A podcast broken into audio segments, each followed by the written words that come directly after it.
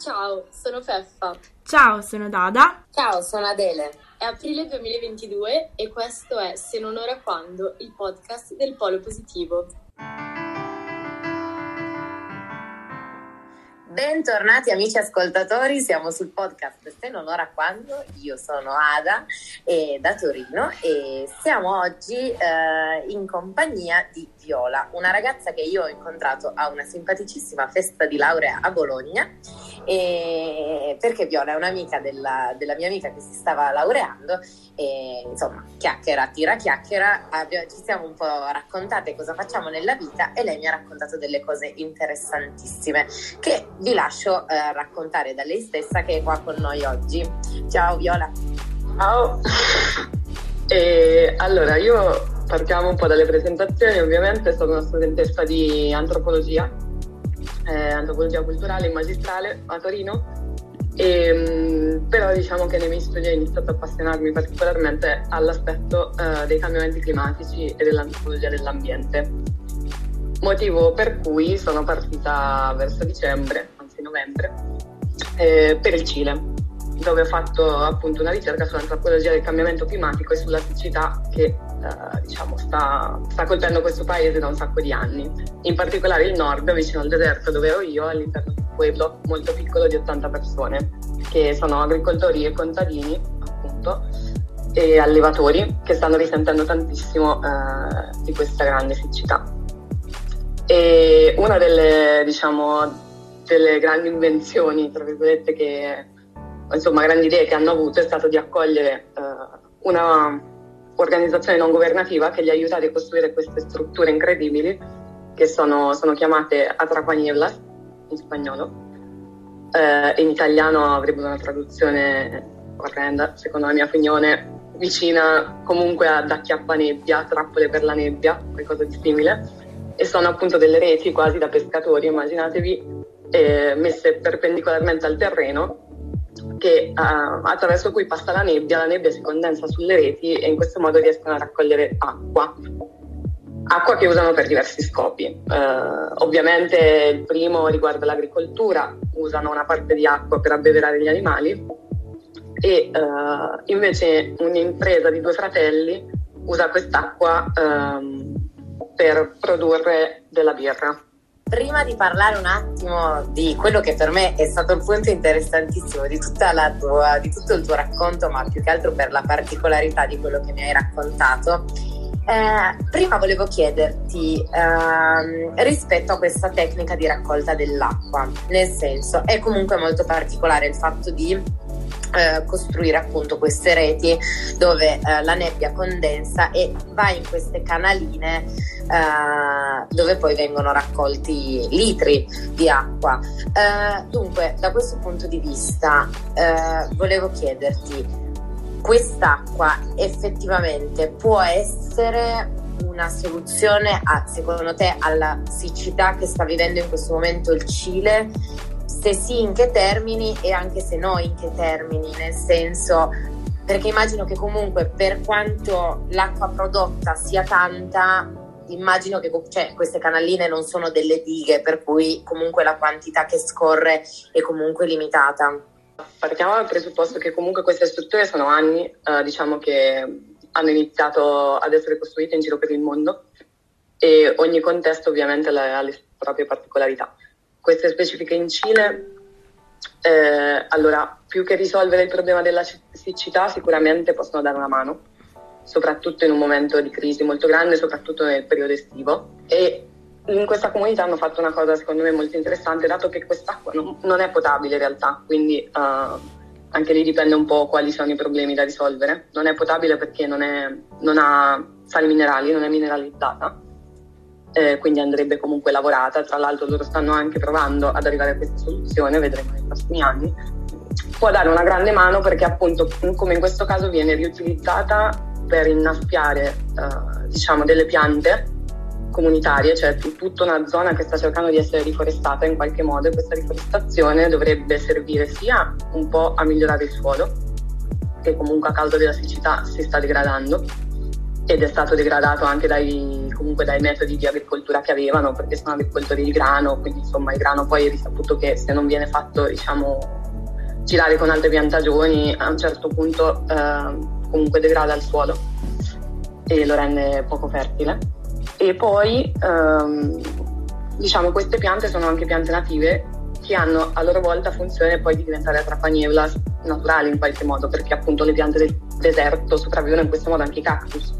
Uh, I cactus sopravvivono in luoghi aridi con poca acqua perché sono in grado appunto attraverso le spine, attraverso tutto un sistema che non conosco, però di condensare acqua e di insomma uh, di approvvigionare acqua, acqua, in questo modo. Quindi un po' l'obiettivo è anche quello, non è semplicemente Trapaniero uguale acqua, ma è acqua uguale riforestazione, uguale comunque pascolo per gli animali e rimettere in moto un po' un circolo diciamo eh, biologico delle piante, del suolo, insomma, un ecosistema ecco, a partire da queste strutture, quindi le strutture in sé non sono la soluzione sicuramente.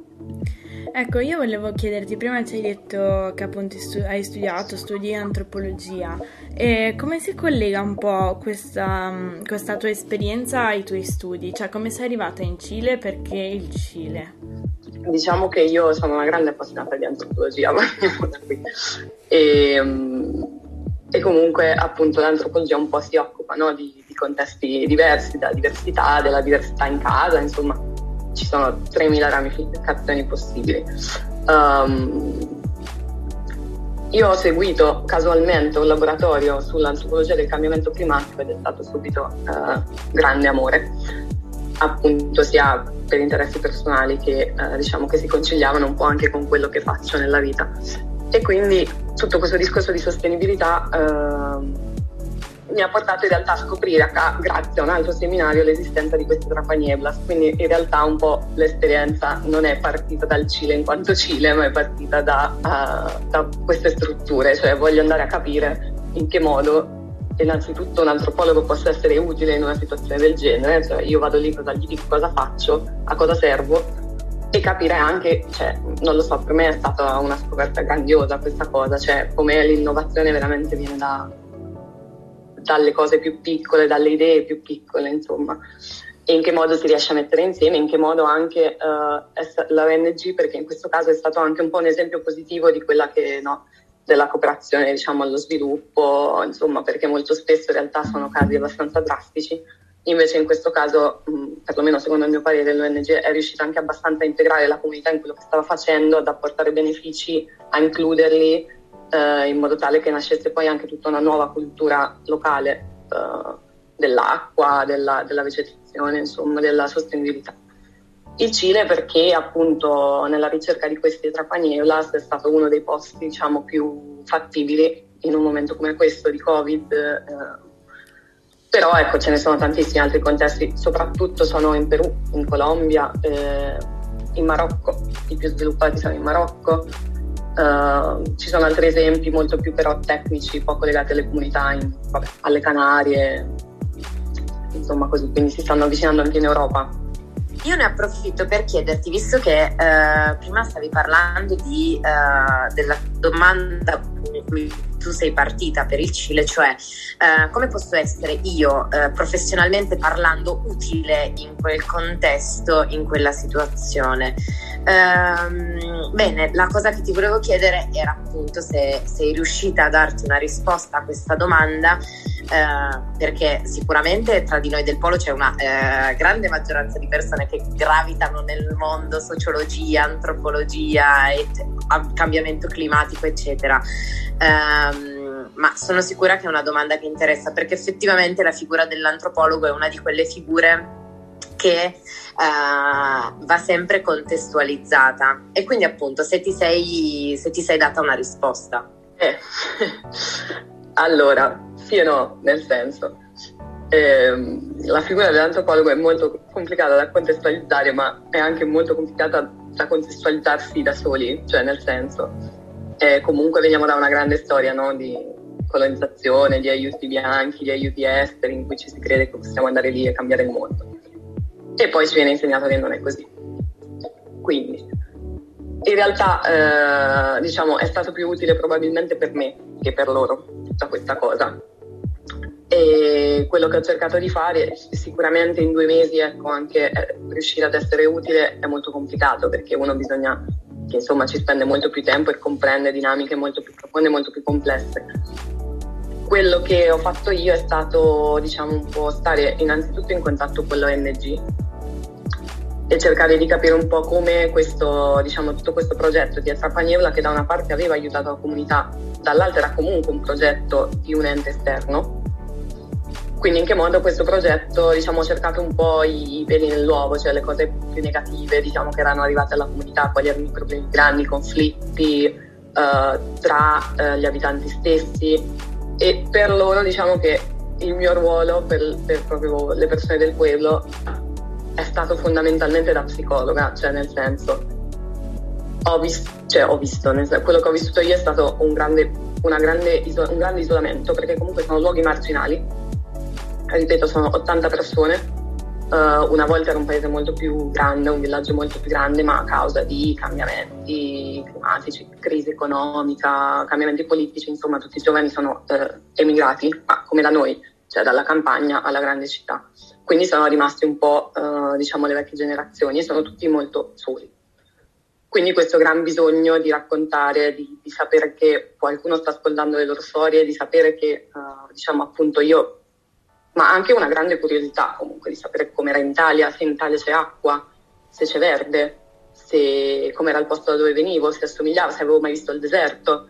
Mi hanno riempito di domande e allo stesso tempo mi hanno riempito di storie. Cioè comunque, appunto, ripeto, um, è un luogo molto marginalizzato, molto invisibilizzato sia dallo Stato sia da enti internazionali, insomma. Quindi diciamo che il contributo più grande forse che ho portato a casa e ho lasciato a loro è stato il confronto, credo. Cioè, più di questo non ho potuto fare, ma ripeto, anche per una questione di tempistiche. E non so se risponde proprio alla tua domanda, però. Ma ehm, no, immagino che in effetti è un po' una sfida. Eh, cioè, cercare anche un po' la propria professione alla nostra età, quindi cioè non solo per gli antropologi, ecco, se, se posso confortarti.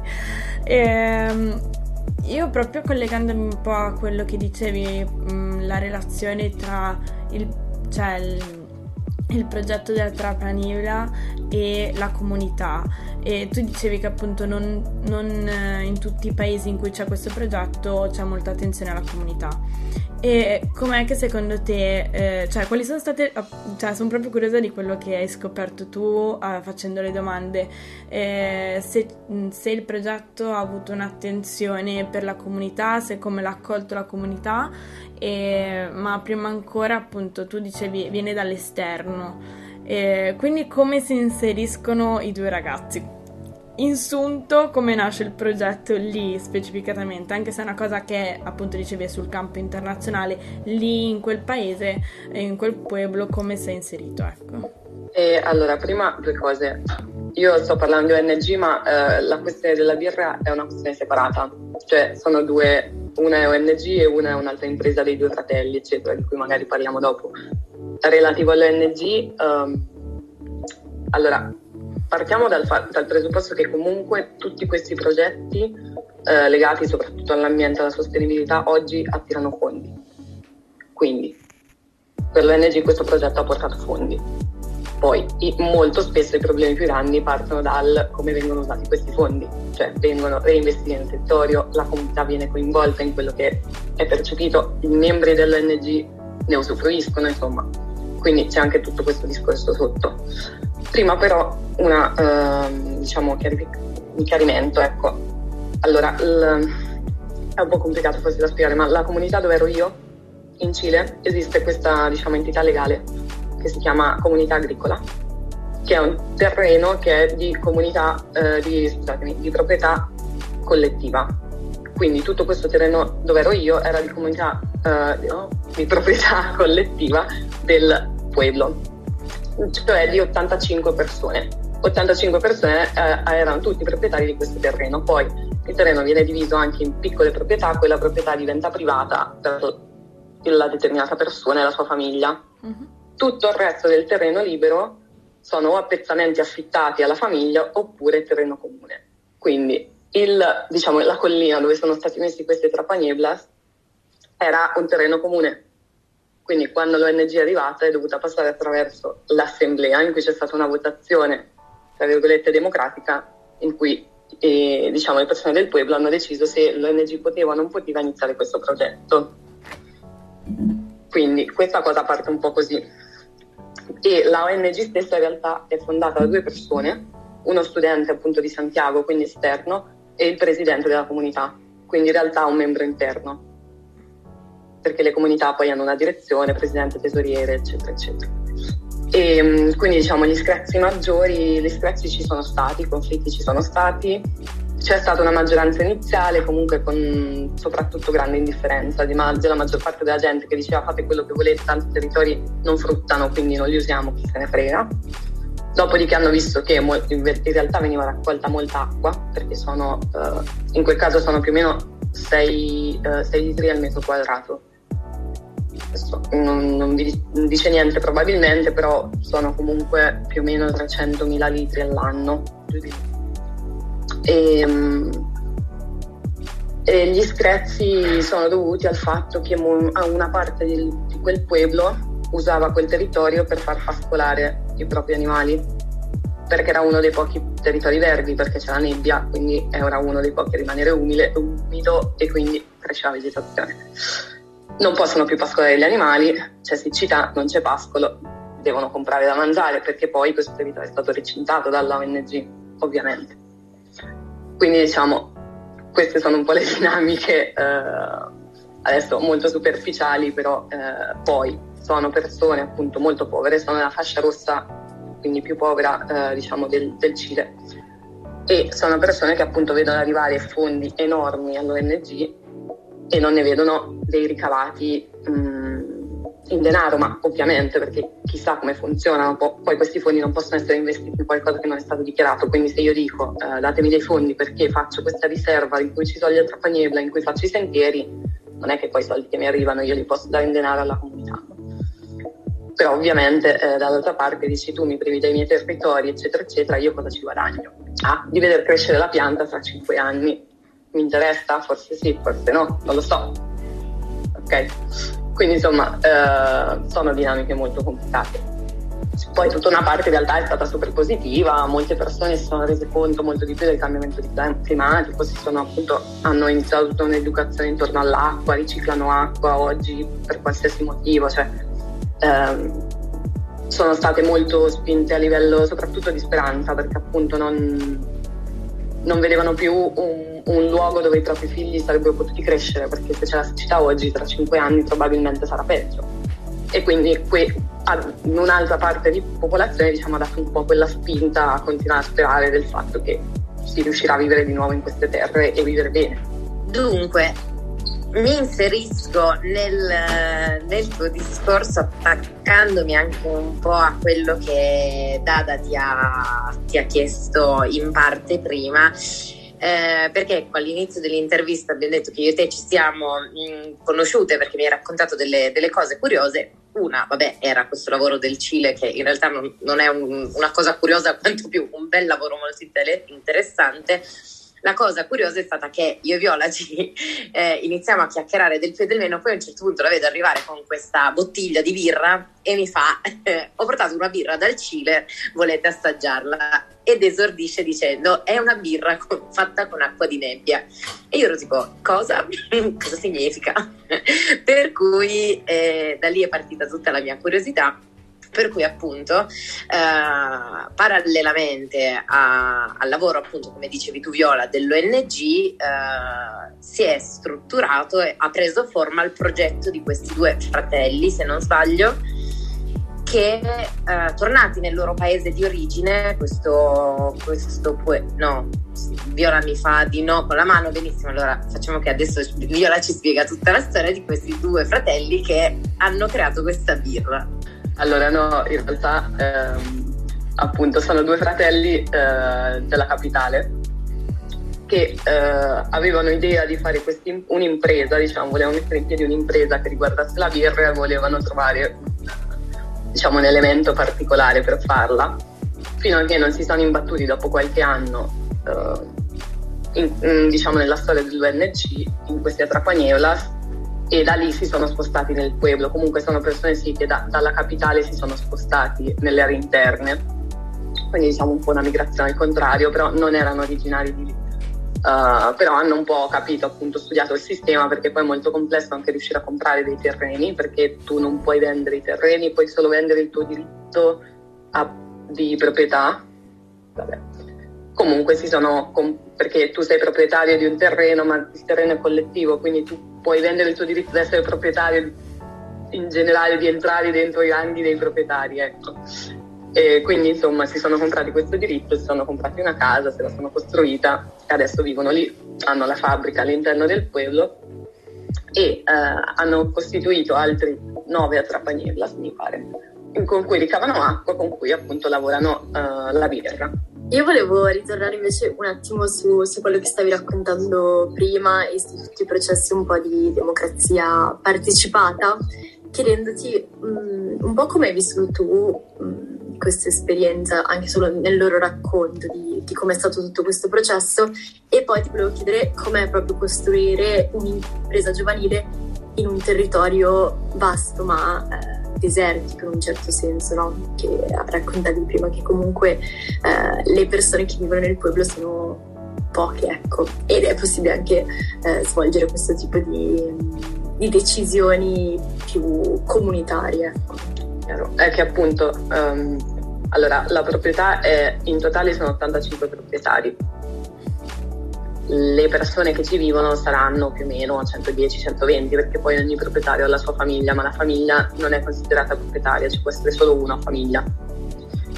E quindi all'assemblea poi, diciamo, al processo democratico partecipano solamente i proprietari, quindi 85 persone, sono 85 da quando è stata fondata la comunità nel 78 cioè ufficializzata, già esisteva ovviamente, però nel 78, 1978 viene ufficializzata, si decide che sono 85 proprietari e 85 proprietari rimangono. Quindi appunto ehm, diciamo come sistema di gestione hanno, hanno istituito questa, questa, direzione fatta da quattro persone che indice ogni volta, del, cioè che si, si riunisce, io ho partecipato solamente alle riunioni della direzione, lunghissime, quattro ore in cui parlavano di qualsiasi cosa vicino che si lamenta del vicino che gli è entrato l'asino nel territorio, gli ha rotto il recinto e quindi come risolve, chiama la polizia. Insomma, tutte queste questioni che loro sono chiamati a risolvere. Ogni volta che le decisioni riguardano però il territorio o l'acqua, devono ehm, diciamo, fare un'assemblea e porre il problema a tutti i proprietari e si vota stessa cosa per le elezioni della direzione, insomma, eccetera, eccetera. Uh, in molti pueblos, tra l'altro, adesso non so elemento così, ma um, molte volte queste direzioni sono, ah, poi hanno proprio dei partiti politici che sono legati ai partiti politici più ampli e ovviamente nazionali. In questo caso no, sono, erano completamente sconnessi, non gli interessava niente. Vabbè, poi anche lì la, la politica in Cile è una questione molto complessa, soprattutto in questi in questi diciamo, luoghi. E com'è eh, un'impresa giovanile all'interno di questa, questo pueblo? Non lo so, nel senso che comunque um, io non ho avuto troppo contatto in realtà con questi fratelli, li ho visti 3-4 volte, um, però ecco erano molto indaffarati, mettiamola così. E, um, però c'è anche dal, dal, in realtà dal Covid, dal 2020 c'è stato un ritorno enorme. Cioè io nella casa dove stavo io normalmente ci abitavano 4 persone, dal 2020 sono in 15. Nei fine settimana arrivavamo a 25-30 persone, perché poi dalla città vengono... Io sono stata comunque in un periodo estivo, quindi ovviamente dai calori della città venivano verso il campo che era più ventilato, insomma poi la casa di vacanza però ehm, appunto il pueblo aveva molte più persone perché ogni famiglia vedeva ritornare tot giovani, quindi insomma ehm, e si stanno muovendo tante cose, cioè anche grazie a questi Atrapanievla sono nate tutta una serie di imprenditrici donne, bellissimo, tutti gli imprenditori del paese sono donne, e, ehm, perché gli uomini sono ancora troppo impegnati a fare, a costruire no, la loro immagine di a fare le assemblee assemblee di rettivi Sì, no, poi senza... andare a cavallo, cioè, ecco. sono proprio cowboy, cioè, ho capito, con la Ah. frusta, la... le donne comunque sì, che invece sono sempre occupate tradizionalmente degli orti domestici, eh, si sono occupate del- di fare formaggio, si sono occupate di fare il miele, di lavorare il mais, lavorare il grano, insomma, e tutte queste cose le vende, stanno iniziando a venderle, qualcuno anche online, i più giovani, eh, qualcuno no, le vende alle feste di paese, lo vende agli turisti che vengono a vederli a Trapaniebla, eccetera. Però eh, anche questo è stato un bel, diciamo, un fattore interessante. ecco. Tra l'altro vorrei far notare che qua siamo tutte donne, lo stavamo parlando prima, un podcast di donne ed ero molto felice.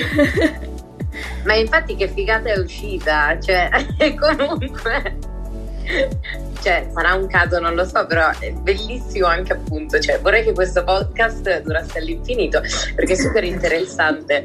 Ehm, io ti volevo chiedere, proprio perché hai, hai parlato di imprenditoria e non so se queste donne che fanno le imprenditrici in, in Cile eh, sono donne di tutte le età o se sono radunate in una certa fascia d'età.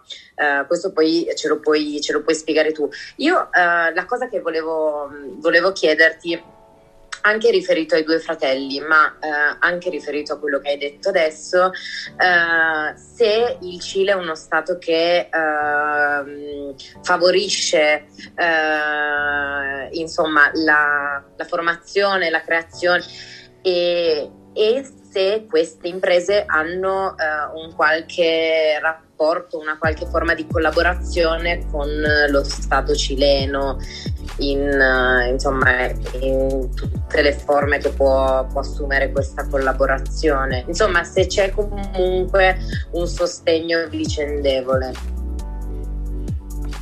Allora, ehm, partiamo dal presupposto che ehm, non sono un'esperta di queste cose e quindi adesso magari dico anche una cosa non vera, però quello che so per certo è che per esempio, ehm, a parte la- l'impresa della birra, l'ONG, che comunque in qualche modo è fondazione, un'impresa a suo modo, anche se non eh, eccetera eccetera, non era assolutamente appoggiata dallo Stato, cioè nel senso tutti i fondi erano internazionali per bandi internazionali, per altre ONG più grandi, internazionali.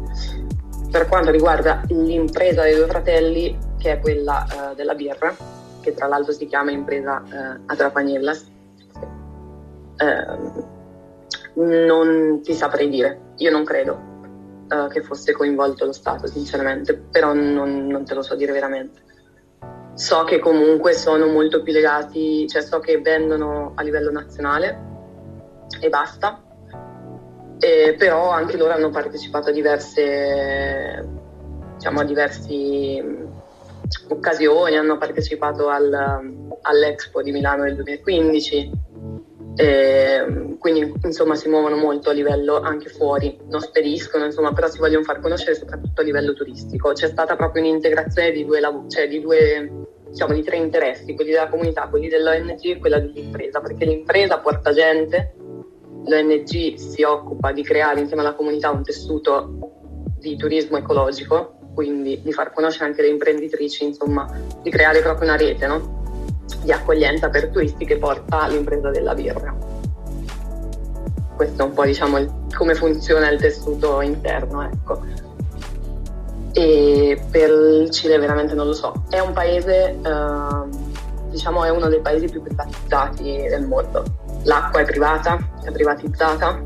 Con la dittatura è stato tutto privatizzato, la luce, l'acqua, eh, tutta una serie di servizi. Quindi, tra l'altro, in Cile ci sono anche, diciamo, alcune delle miniere più grandi e più fruttuose del mondo.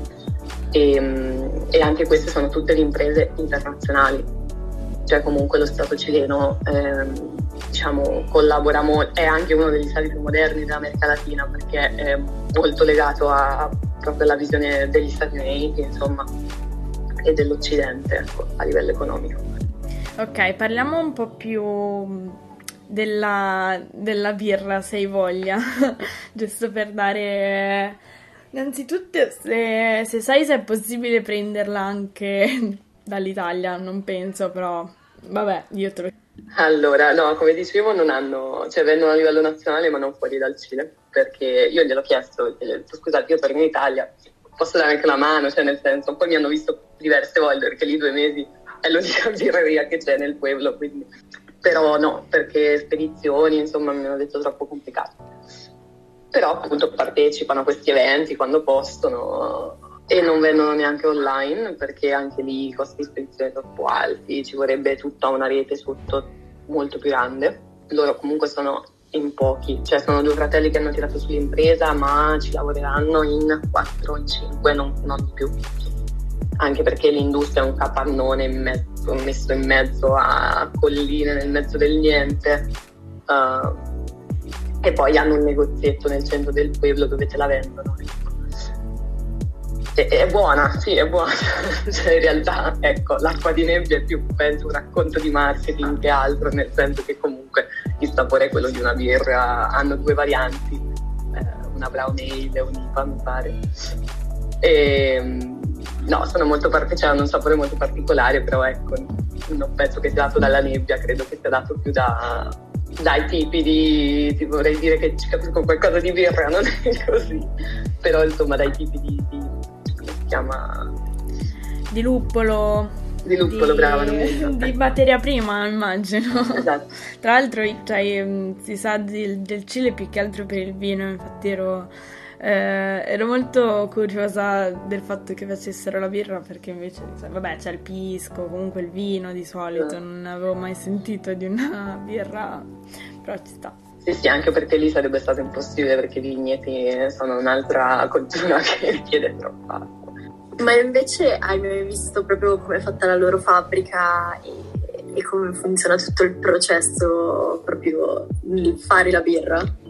Eh, no, cioè nel senso, ho visto la fabbrica, sono andata appunto nella fabbrica a comprare eh, diciamo le prime casse prima che aprissero il negozietto il processo non l'ho visto, ma è, cioè nel senso c'erano io, io raga, non so mettere terminologia tra l'altro, però vabbè, c'erano le varie botti.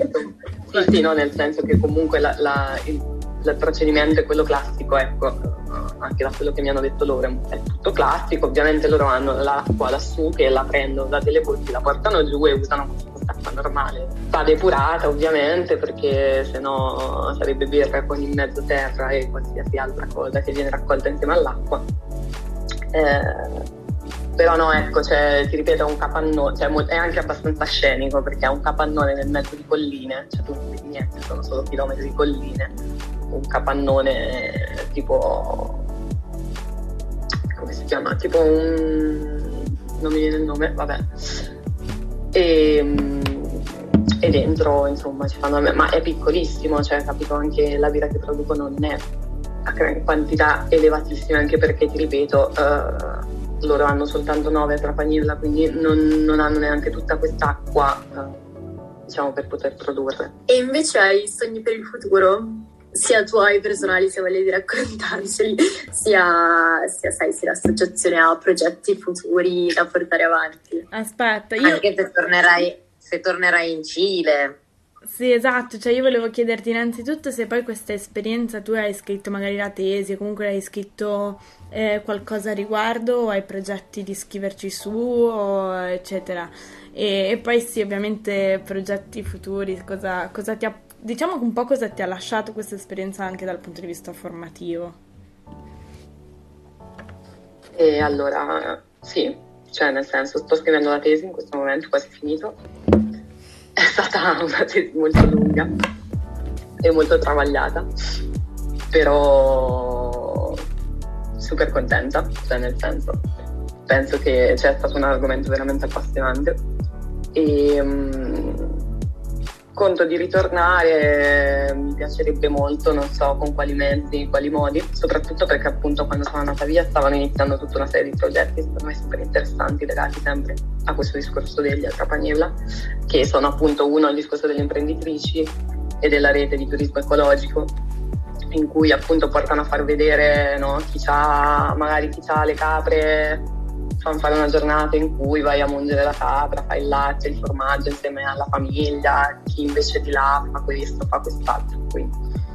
E, um, questo poi stanno facendo tutto questo progetto appunto di potabilizzazione dell'acqua, quindi anche per capire un po' no? mm, che sviluppi futuri avrà la questione, anche se riusciranno a... De- io mi sono sempre chiesta questa cosa, perché loro usavano la, per la riforestazione, eh, cioè riforestavano nella collina in cui raccoglievano acqua, no? Però tutto il resto è deserto, perché si sta proprio desertificando. Quindi anche, cioè, anche gli, gli, abitanti stavano un po' spingendo per cercare di fare tutto il sistema di tuberie che portasse l'acqua anche più avanti per poter riforestare un po' di più tutta l'area. E lì sarebbe interessante capire uh, se, come, con che mezzi, in che modo, insomma anche perché ognuno avrebbe la propria responsabilità di dover portare avanti un pezzo, quindi deve proprio essere una cosa che funziona anche all'interno della comunità. Vabbè, ma questi sono i miei.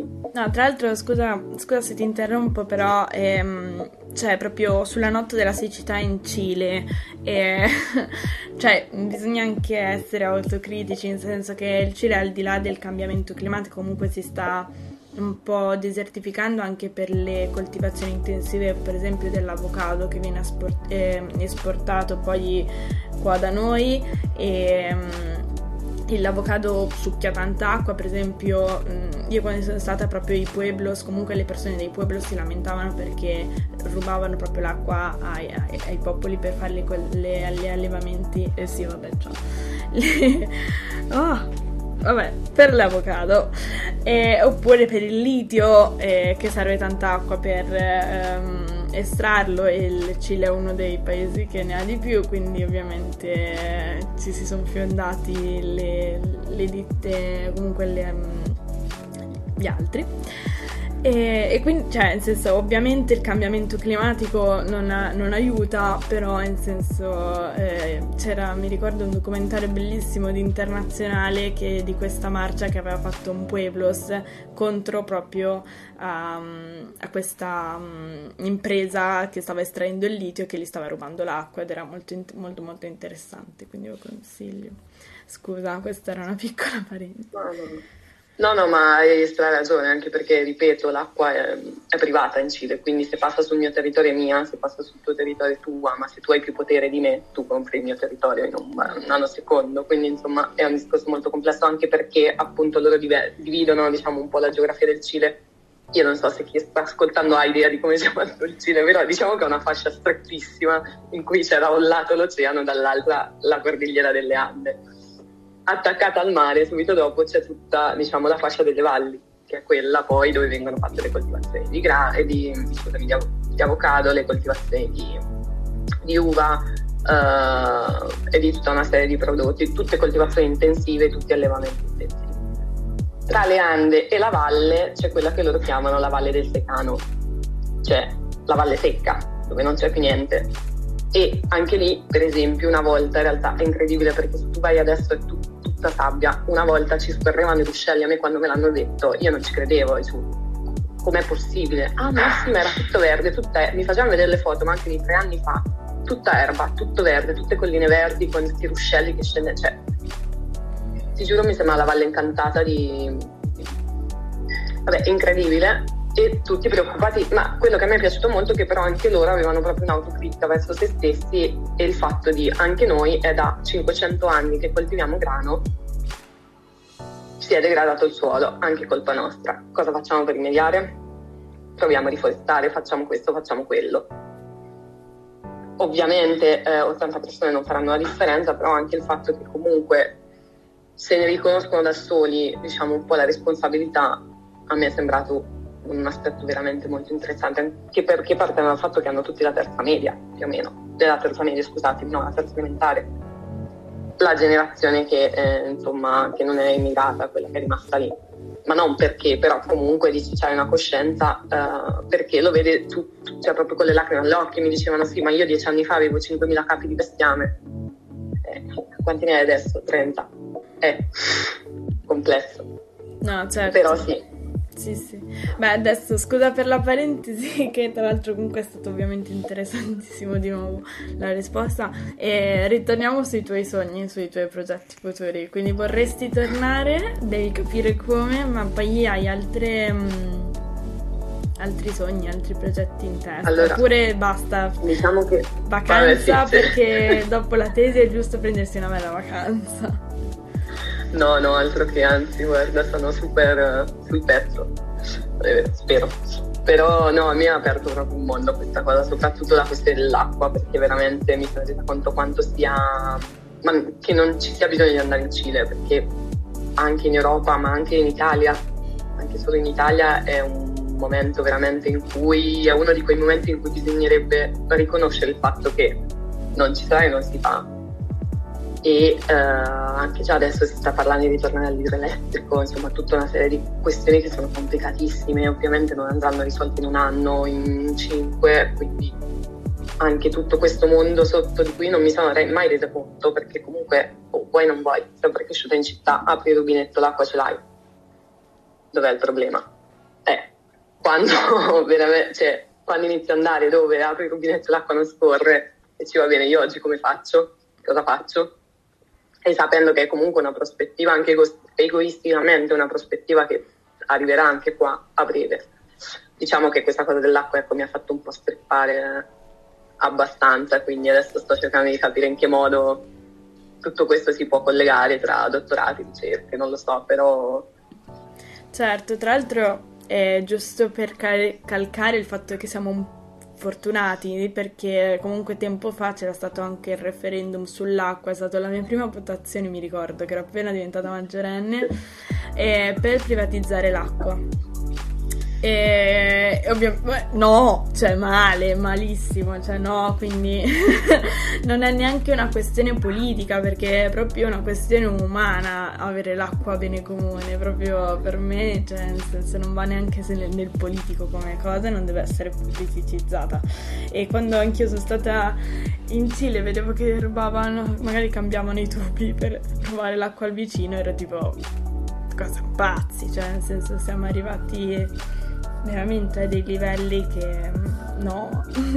Quindi ricordiamoci che, e tra l'altro ultimamente l'Italia e l'Europa è mm, di fronte a una a, a, poca acqua, nel senso che qua almeno, almeno qua a Genova eh, ha piovuto se va bene due giorni negli ultimi tre mesi, quindi male, e si stanno lamentando anche molti contadini. Quindi ricordiamoci che appunto l'acqua è innanzitutto un bene comune, ma è un tesoro prezioso e ed è fantastico l'esempio che ci hai portato di persone che se ne rendono conto e stanno facendo qualcosa a riguardo. E io ne approfitto eh, per eh, farti un invito a tenerci assolutamente aggiornati eh, sui tuoi sviluppi professionali e studiosi, perché veramente sono su, cioè, se questi sono i presupposti e sono le basi di partenza, ma io ti voglio in tutti i nostri prossimi podcast a raccontarci eh, storie, appunto, a chiacchierare eh, di temi di grandissima attualità però trovo che questa sia proprio una, eh, non so come dire, una modalità eh, molto efficace per la nostra generazione, il veicolare i messaggi attraverso le esperienze personali Uh, perché io gran parte delle cose che non, ha, non avevo assolutamente idea sul Cile, uh, sicuramente oggi uh, mi hanno dato un grande stimolo, non solo uno stimolo di partenza per trovare spunti dove informarmi, uh, ma anche nozioni stesse che, che, non conoscevo. Quindi assolutamente, insomma, in bocca al lupo per la laurea, assolutamente, innanzitutto, e, e poi facci sapere cosa deciderai di fare, dove deciderai di andare, perché noi ti seguiremo. e siamo curiose e vogliamo rimanere aggiornate assolutamente. Io direi che ti lasciamo andare, è ora di cena, quindi grazie mille per essere stata con noi e grazie per averci raccontato la tua storia e la storia di questa comunità che è appunto, come diceva Dele, eh, un buon modo per mandare messaggi importanti. Grazie, grazie mille a voi, veramente. Ciao ciao. Ciao.